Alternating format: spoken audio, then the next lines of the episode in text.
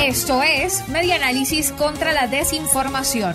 Compartimos noticias verdaderas y desmentimos las falsas. Es falso que un tipo de paracetamol está contaminado con virus machupo. Es mentira que un tipo de paracetamol está contaminado con el virus machupo, como dice una imagen viral en plataformas de mensajería. Varias versiones de esta cadena han circulado en las redes sociales desde 2015, según la verificación de efecto cocuyo. La Organización Panamericana de la Salud explica que el virus machupo es el agente patógeno causante del tifus negro o fiebre hemorrágica boliviana.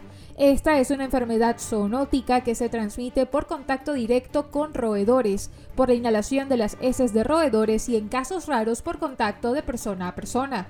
Las personas que contraen tifus negro presentan malestar, dolor de cabeza, muscular, articular, fiebre, sangrado y petequias. La tasa de mortalidad de la enfermedad es de entre 5 y 30%.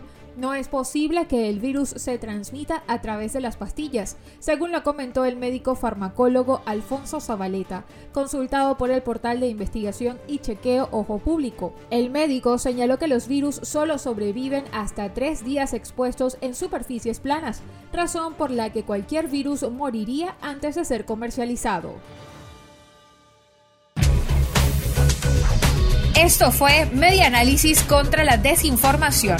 Síguenos en nuestras redes sociales, en Twitter e Instagram en arroba y nuestra página web medianálisis.org.